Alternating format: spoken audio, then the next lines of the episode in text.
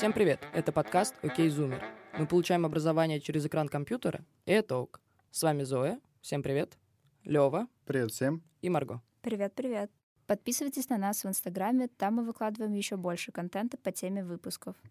Сегодня мы поговорим о наболевшем, а, так как сегодня 1 сентября мы решили поговорить об образовании. Сейчас все потихоньку возвращаются в свои университеты и школы, и вроде бы даже делают это очно.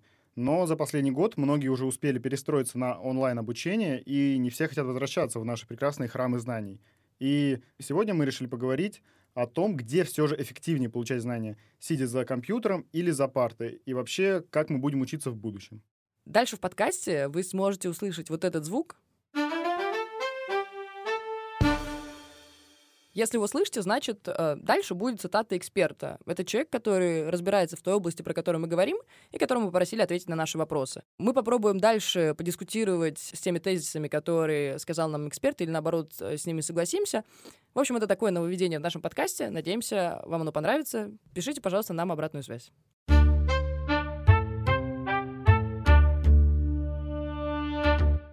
Получается, мы уже год в онлайне э, или в таком гибридном режиме, но из-за того, что мы закончили третий курс, э, даже тогда, когда перваки ходили во многом в офлайн, мы продолжали оставаться э, в Zoom, в MS Teams и во всем, что только можно, в Дискорде.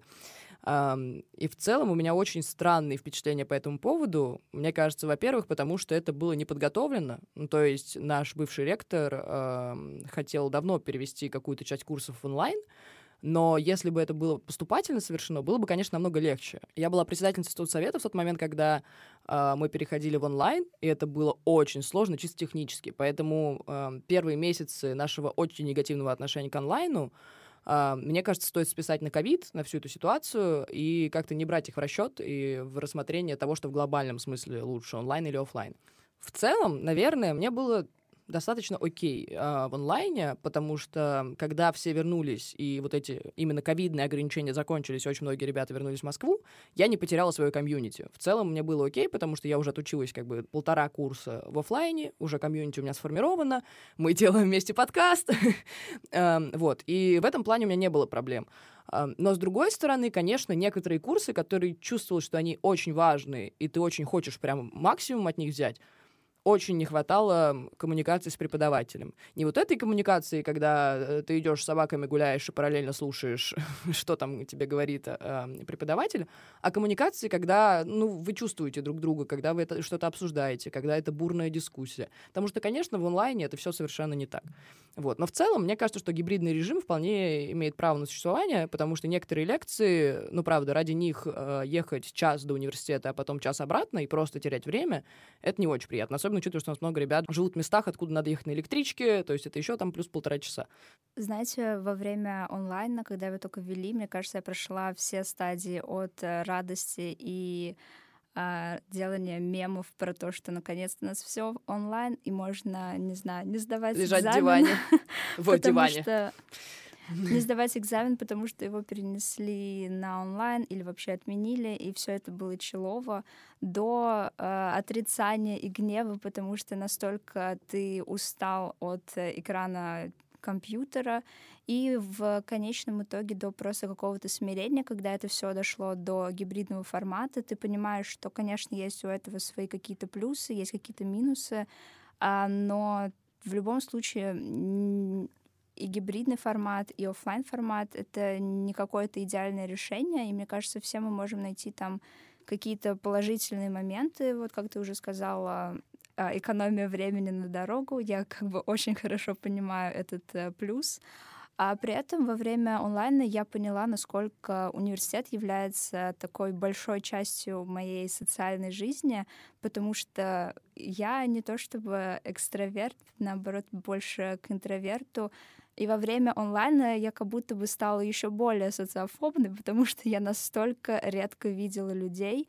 И в целом, мне кажется, круто, когда ты можешь прийти в универ, потусить с друзьями и пообщаться с живыми людьми. И, блин, такое ощущение, что ты начинаешь это ценить только после вот этих вот э, черных квадратиков в зуме.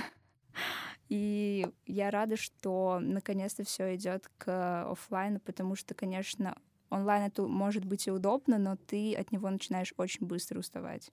вы рассказывали про то, как эффективно в, в онлайне и что не надо время тратить на дорогу, но спустя год э, обучения в онлайне, когда я пришел на первую офлайн пару и она была абсолютно отвратительная, я понял, как я скучаю по кнопочке выключить звук и выключить видео. Я очень сильно пожалел. И выйти. Да, я, я очень сильно пожалел, что ее не было, потому что, так как этот предмет был абсолютно ужасен, я понял, что э, некоторые предметы, которые были до и которые вполне возможно будут после, в принципе, очень хорошо сохранять в таком формате онлайна. И даже не то, чтобы они были супер плохие, но те, вот, которые, на которых не обязательно личное присутствие, где э, тебе не нужно не нужна такая большая личная вовлеченность, где вы просто сидите за партами и что-либо обсуждаете. Но в целом для этого можете дать конференцию в Zoom. А вот какие-то такие предметы практические и а, творческие, их действительно стоит делать в офлайне. И этого, конечно, очень сильно не хватало в том же Zoom, в том же Microsoft Teams, потому что какие-то брейнштормы там устраивать или э, рабочие сессии, ну, их очень тяжело. Я даже помню, как у нас с вами было, когда мы думали насчет подкаста, только начали, это было намного э, хуже, чем наши рабочие встречи в офлайне э, в родных аудиториях.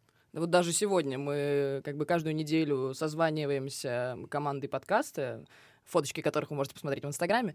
Эм, вот, каждый понедельник у нас начинается созвоны друг с другом, но все равно вот сегодня у нас уже второе офлайн собрание, потому что мы понимаем, что в какой-то момент э, это должно быть намного эффективнее, и это нужно.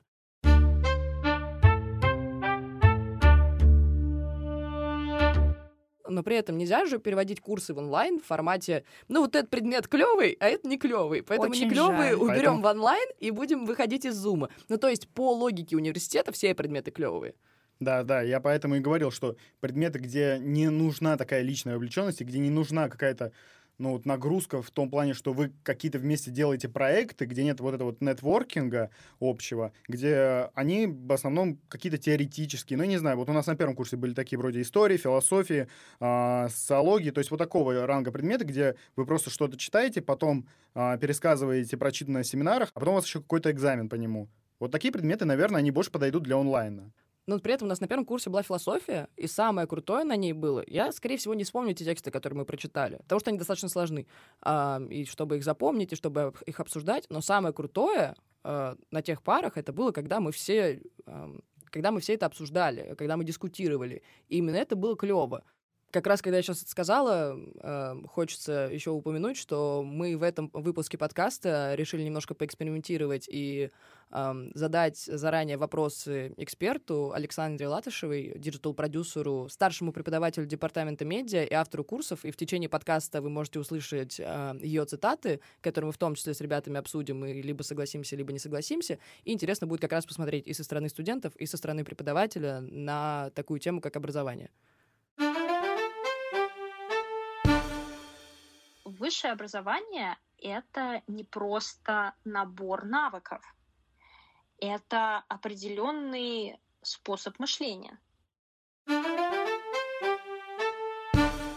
Да, я вот в этом смысле согласна э, с Александрой Николаевной. Меня не столько волнует то, что университет — это набор знаний, сколько волнует, что это именно способ мышления. Что когда мы с вами спорили на философии, понятно, что мы еще были очень зеленые, и вряд ли мы могли на должном уровне э, обсуждать э, тексты, которые, которые нам давали. Но при этом то, что мы это делали, то, что мы критически рассуждали, то, что мы слушали мнение других людей и как-то его встраивали в свою картину мира, мне кажется, это было супер важно на первом курсе. Ну, вот прям, прям это очень полезный предмет был, и в целом на истории было то же самое. Поэтому мне кажется, что вот такие предметы, несмотря на то, что они общеобразовательные, именно семинары по ним — мне кажется, должны быть в офлайне, потому что очень сложно такую дискуссию устроить в онлайне. Во-первых, ну, все друг друга перебивают, Uh, микрофон пожирает uh, звук другого микрофона, руки это, в общем, это очень сложно модерировать, и от того, что это сложно модерировать, люди не высказывают в итоге свои мысли, и как-то это все заканчивается. А когда это в офлайне, это вообще может разделиться на две дискуссии, потому что у нас так было, что в какой-то момент два человека сцепились, и они друг с другом одну тему проговаривают, а все остальные обсуждают что-то другое. Это же очень круто.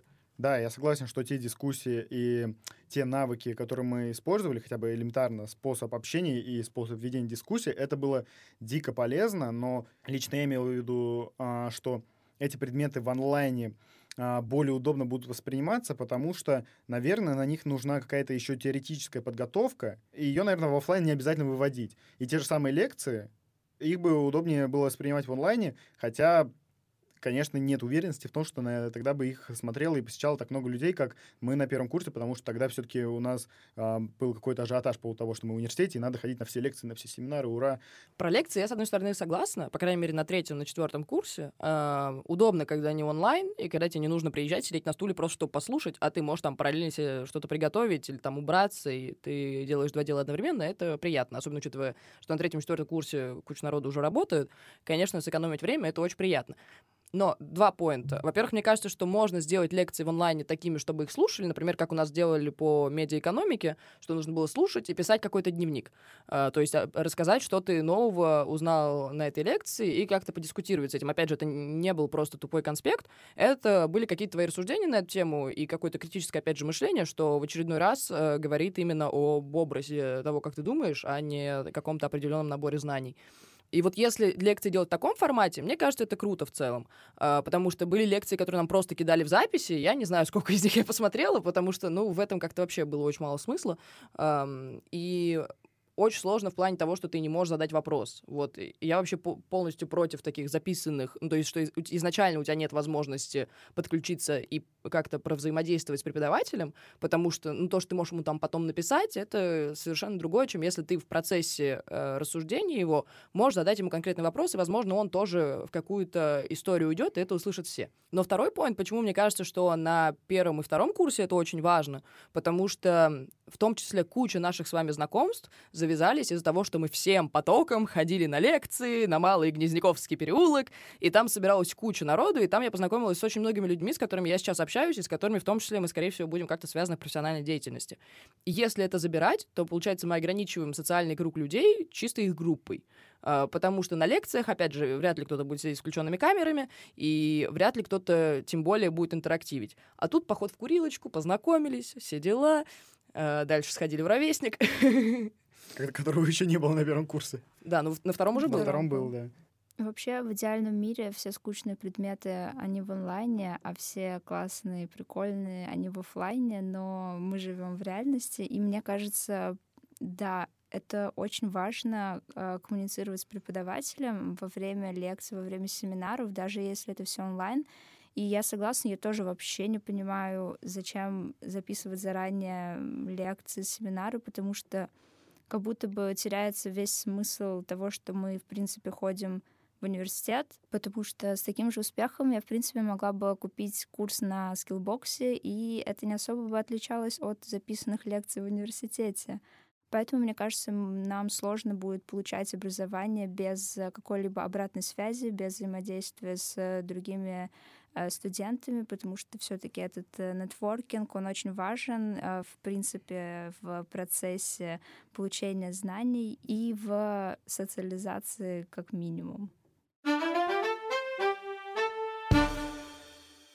В онлайн хорошо переводить то, для чего у людей может быть какая-то внутренняя мотивация. Поэтому с самого начала в онлайне выстрелили курсы для школьников, которые готовятся к каким-то экзаменам, потому что это очень большая внутренняя мотивация. Ну и внешне, конечно, родители заплатили, типа давай сиди, обучайся. А, и в меньшей степени, но тоже такой хорошо растущий рынок э, был, э, есть, это курсы для взрослых. А, смена профессии, я имею в виду, какие-то дополнительные навыки в профессии и так далее. Хотя, конечно, взрослому человеку достаточно сложно объяснить, зачем ему обучаться. Интересная разница с тем, что мы говорили до этого, а, потому что мы-то как раз за то, чтобы а, в офлайн оставить курсы, которые нам уже нравятся, а то, что нам не нравится, увести в онлайн, чтобы мы могли на это меньше времени тратить. Но по факту, если смотреть не со стороны нас как студентов, а со стороны каких-то третьих лиц, которые просто наблюдают за процессом, а, достаточно логично то, а, что и так нравится студентам, уводить в онлайн, потому что у них, опять же, есть внутренняя мотивация а, это слушать, э, эти пары посещать. Но, возможно, просто стоит создавать какую-то внешнюю мотивацию и в онлайне. Со стороны университета э, странно таким образом разделять предметы на те, которые обязательно тебе нужно сходить, и там твое присутствие требуется в любом случае, и те, на которые тебе хочется Потому что в идеальной системе, конечно, просто есть предметы, на которые ты в любом случае хочешь пойти, и неважно, онлайн они или офлайн. И в любом случае здесь зависит просто от а, того, где удобнее делать этот предмет, где на него меньше затратится ресурсов. Наверное, университету как любой э, экономической структуре, просто надо исходить из этих показателей, хотя со стороны студентов, точнее, по отношению к студентам, это может быть немного нечестно.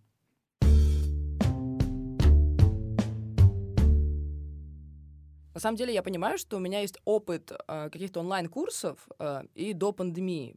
Просто, наверное, я тогда это так не воспринимала. То есть я училась, например, всяким программкам по типу Adobe Photoshop, Adobe Premiere через YouTube.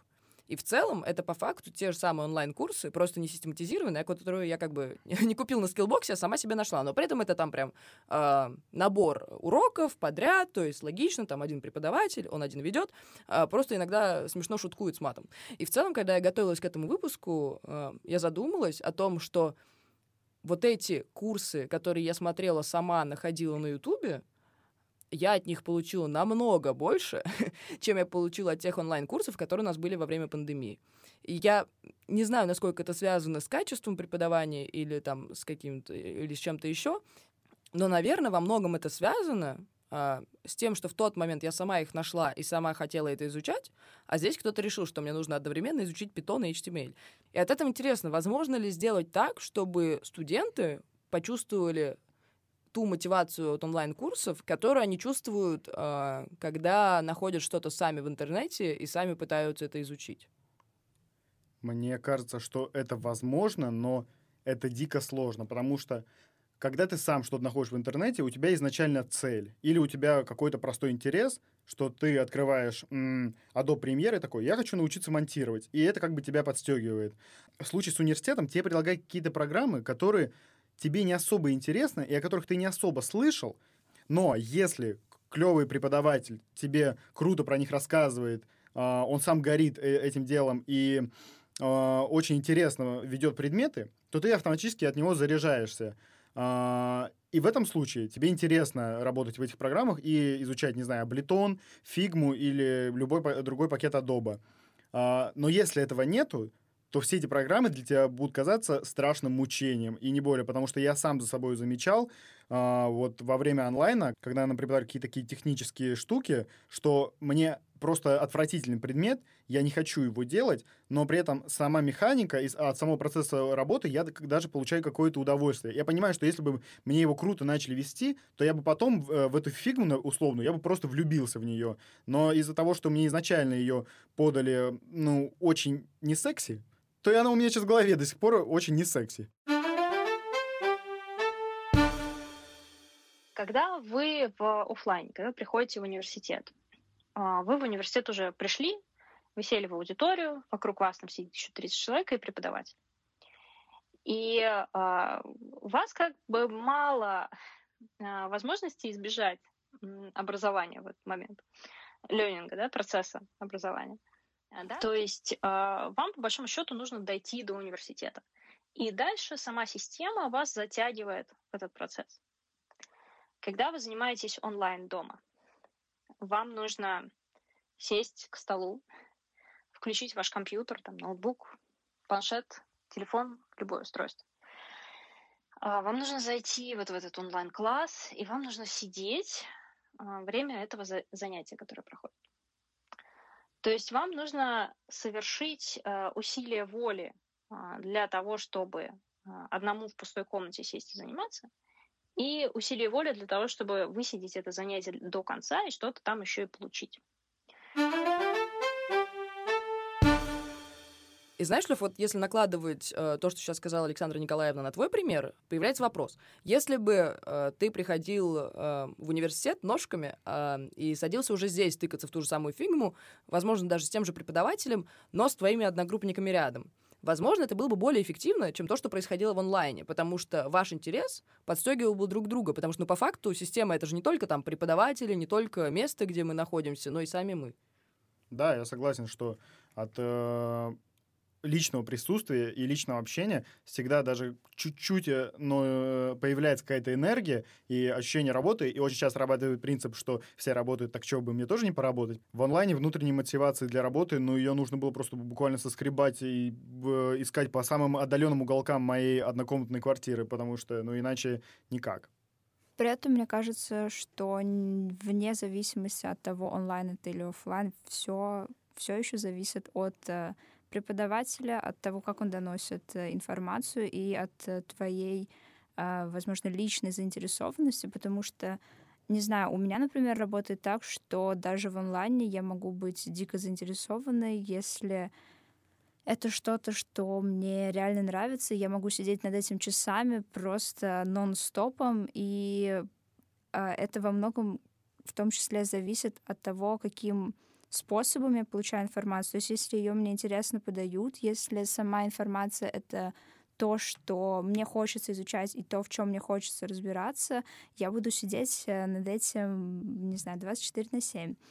А даже если это что-то, что, в принципе, вписывается в мои интересы, но при этом преподаватель не такой заинтересованный в предмете, не такой э, заинтересованный в общении со студентами, э, у тебя у самого может тоже пропасть мотивация, даже если ты сидишь с другими ребятами, вы можете, не знаю, вместе просто потерять какое-либо желание учиться.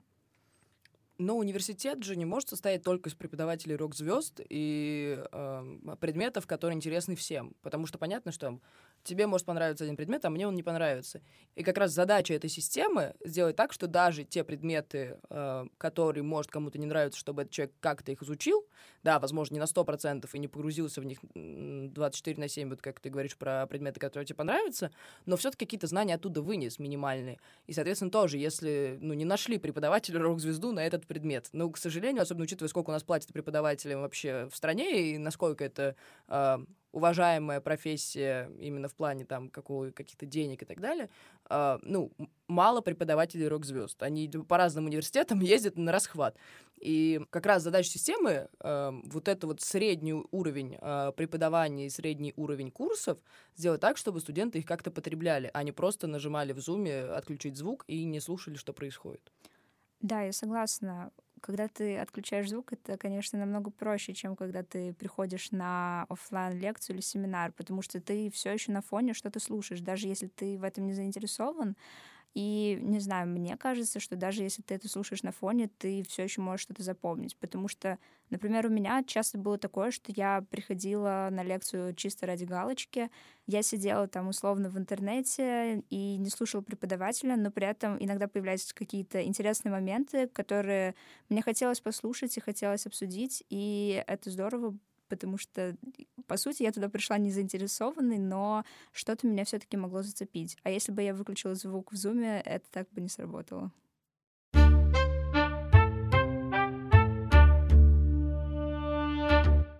Вообще, мне интересно, после года обучения в онлайне, можно ли э, весь процесс, или, по крайней мере, большую его часть перевести в онлайн и ничего от этого не потерять, в том плане, что ну вот, например, на нашей специальности так вышло, что ты сам э, в основном набираешь себе курс, то есть какие-то базовые, которые ты, э, которые все студенты проходят, но в остальном мы сами выбираем себе траекторию обучения, как у нас это называется, и мы выбираем курсы, которые нам интересны и так далее. И по сути это мало чем отличается от онлайна в том плане, что там ты тоже э, у тебя есть свобода выбора, и ты можешь э, брать то, что тебе интересно. И в связи с этим интересно, можно ли в принципе устроить, построить такую модель обучения, что ты в онлайне выбираешь те курсы, которые интересны, и, собственно, изучаешь их за экраном компьютера. Мне кажется, что почти любую профессию, за исключением там врачей, юристов и так далее, можно получить с помощью каких-то больших э, онлайн-курсов, потому что, как вы знаете, сейчас существуют достаточно большие э, онлайн-курсы там на целый год, на полгода, которые, ну, действительно дают большой объем знаний и большой объем навыков. То есть это не только теория, но и практика. И мне кажется, что такие онлайн-курсы, они действительно могут тебе дать профессию или например, помочь людям, которые хотят поменять э, свою траекторию развития. А при этом а, мне кажется, что отдельные какие-то мастер-классы, они никак не смогут себе заменить э, твое образование за счет того, что они маленькие, короткие. То есть а, в этом случае работает именно, как мне кажется, масштабность курса и его длительность.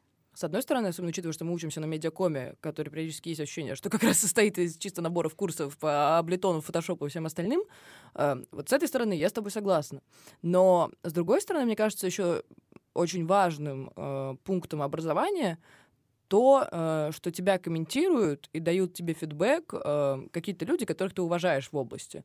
Вот. И если курс как раз включает это, то есть обратную связь, тогда он намного более жизнеспособен, чем если ты смотришь просто видосы, просто сам выполняешь задания, и там тебе выставляется оценка за твой тест.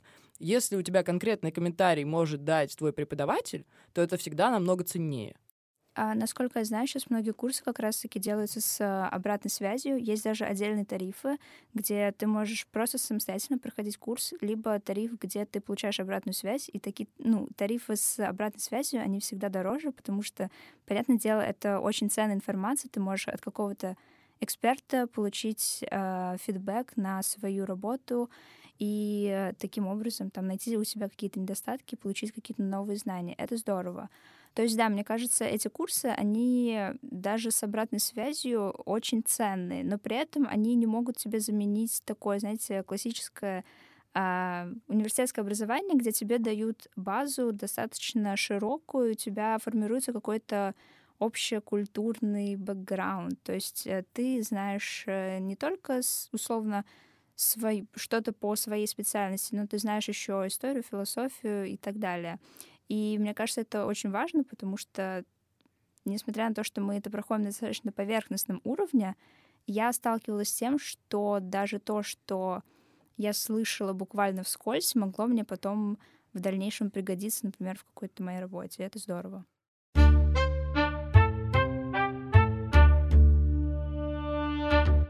Знаете, еще подумала, что, возможно, если ты хочешь получить какую-то конкретную профессию, не знаю, условно, таргетолога, то тебе отлично подходит онлайн-курс. А если ты хочешь э, больше образования, связанное с культурным бэкграундом, и в целом изучать разные предметы, не направленные на что-то максимально конкретное, а бакалавриат — это все таки такое достаточно широкое образование, где большой разброс разных предметов, то для тебя как раз-таки есть э, университет. То есть, мне кажется, здесь еще прикол в том, что немножко могут быть разные цели у этих э, двух форматов.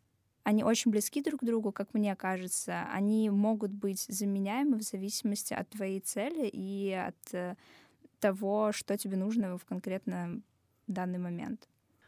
Вот ты пока говорила, я подумала, что еще, наверное, для многих высшее образование — это выход в плане того, что ты не должен выбирать что-то конкретное. Ну, то есть, если ты выходишь из школы и такой, так, я хочу быть таргетологом, ну да, бери, слава богу, эти курсы, иди работай. Как бы зачем тебе 4 года просиживать штаны? Но в большинстве своем ты выпускаешься из школы, такой, Господь Бог, возьмите меня куда-нибудь, я ничего не понимаю в этой жизни. Да-да-да. И в этом случае, конечно, помогает вот это формальное образование, которое еще в том числе не пихает в тебя сразу эти знания, которые уже достаточно конкретные. Оно сначала такое более-менее школьное школьном формате тебе показывают там ту же самую историю, философию, что-то такое. Ну, то есть ты постепенно привыкаешь и постепенно переходишь от одного формата в другой.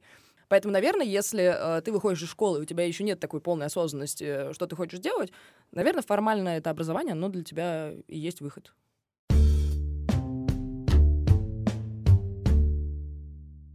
Знаете, после онлайн-лекций очень сложно представить, каково ходить на них офлайн. И мне кажется, что многие предметы у нас будут э, также продолжаться в гибридном формате. И мне кажется, это касается не только университета, но и в целом даже работы, потому что сейчас многие компании переходят на гибридный формат. Это достаточно удобно, и это может быть даже более эффективно, чем полностью офлайн. Но при этом, знаете, чего я боюсь? Что э, из-за того, что в онлайне, по крайней мере, мне так кажется, не экономисту по образованию, э, в онлайне меньше издержек, и поэтому уйти в онлайн очень такая... Э, очень соблазнительная идея. И для университетов, и в том числе для работы. Тебе не нужно оплачивать офис, а, или, по крайней мере, можно снять офис поменьше. Там то же самое, тебе не нужно тратить кучу денег на здание университета, на электричество и так далее. И вот полностью переход в онлайн меня пугает. То есть гибридный режим, а, причем желательно 50 на 50, а, это в целом рабочая схема, и все равно какую-то часть партии все равно периодически не посещаешь, и то, что ты сможешь послушать их онлайн, потому что тебе в этот момент что-то надо делать, это круто. Но если мы полностью уйдем в онлайн, мне кажется, что от этого могут быть э, очень сложные именно социальные последствия, что нам будет намного сложнее э, друг с другом коммуницировать, что нам будет намного сложнее адаптироваться, и вообще в целом твой опыт э, получения знаний, он поменяется вообще в корне.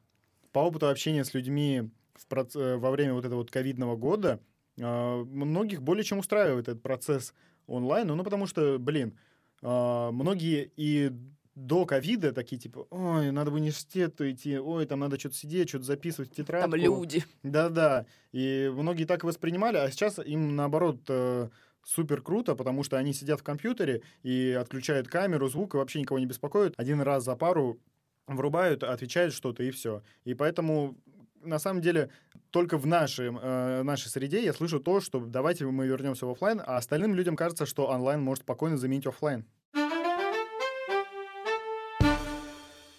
Что не хватает онлайн-курсам, чтобы полностью заменить офлайн образование? Да вы знаете, я думаю, что они его никогда не заменят. Теряется вот этот вот самый нетворкинг, теряется коммуникативная ситуация, теряется ощущение того, что ты в моменте. В этом плане, опять же, так как мы существа социальные все-таки, так как мы общаемся и так как мы а, не можем без других людей, то а, офлайн образование не уйдет никуда. Просто, скорее всего, оно станет более элитарным. То есть э, оно вернется к тому, с чего начинало. Э, ведь еще 150 лет назад э, попасть в университет могли очень немногие люди. 20 век кардинально изменил эту ситуацию. Возможно, сейчас она будет откатываться назад. То есть, условно, офлайн образование будет для тех людей, которые очень сильно будут этого добиваться, или заплатят много денег, посмотрим, смотря какая схема будет. А, или и то, и другое. А онлайн-образование будет массовым. Мне кажется, это как раз-таки про то, что я говорила касательно целей, то есть что тебе нужно получить какую-то конкретную специальность быстро и пойти потом работать, либо ты хочешь э, что-то более комплексное, что-то более глубокое, и такое ощущение, что большая часть людей, возможно, не знаю, а хочется, ну, получить специальность и пойти работать. Просто так же, как школа, университет для меня в большей степени является социальным институтом, который меня воспитывает, чем, э, ну, воспитывает не в глобальном плане поорать э, на меня, а в плане, ну, я расту здесь, очевидно. И потеря университета именно в таком статусе меня, если честно, очень пугает, потому что если это будет доступно только ограниченному количеству людей, как это было раньше, вполне вероятно какая-то деградация в социальном, в коммуникативном плане, да и в том числе в плане знаний, потому что я такой, конечно, ретроград здесь сижу, но на каких-то курсах ты не можешь научиться, знаете, это как девиз нашего университета, не для школы, а для жизни. А, вот все-таки университет, он для жизни, он не для того, чтобы ты выучил какие-то знания, он для того, чтобы ты потом адаптировался, потому что ты выходишь из школы, ну ты совсем маленький, ты вообще еще ничего не понимаешь. А ты выходишь из университета, ты сформировавшийся человек по факту. И мне кажется, что онлайн-образование никогда это не сможет заменить. А если это будет насильно из-за того, что офлайн станет стоить в миллиарды раз дороже, мне кажется, это очень э, опасная социальная дискриминация. Смотрю цены в нашем прекрасном универе, и такое ощущение, что скоро мало кто сможет позволить себе это образование. Да, и у меня картинки э, всякие из 20 века, из какого-нибудь там общества мертвых поэтов, где образование вообще могли позволить себе отдельные личности, и они все ходят в костюмах, с галстуками, и э, видно, что это сливки общества, которые все-таки добрались до э, прекрасных Оксфордов и Кембриджев. При этом, конечно, клево, что онлайн-образование делает его доступным даже для тех, кто там не может по тем же материальным причинам переехать там и поступить в университет, в который не хотят, а у них в городе нет крутого университета или вообще нет университета. И то, что онлайн-образование настолько доступно, это как раз в социальном плане очень круто. И то, что ты вот эти знания можешь получить, это очень важно. И в плане знаний, возможно, онлайн-образование может легко это заменить. Но прикол в том, что университет — это не только про знания.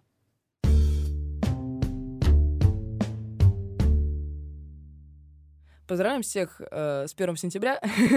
Поздравляю свою маму с днем рождения, с днем знаний. Нам предстоит э, очень веселый э, год.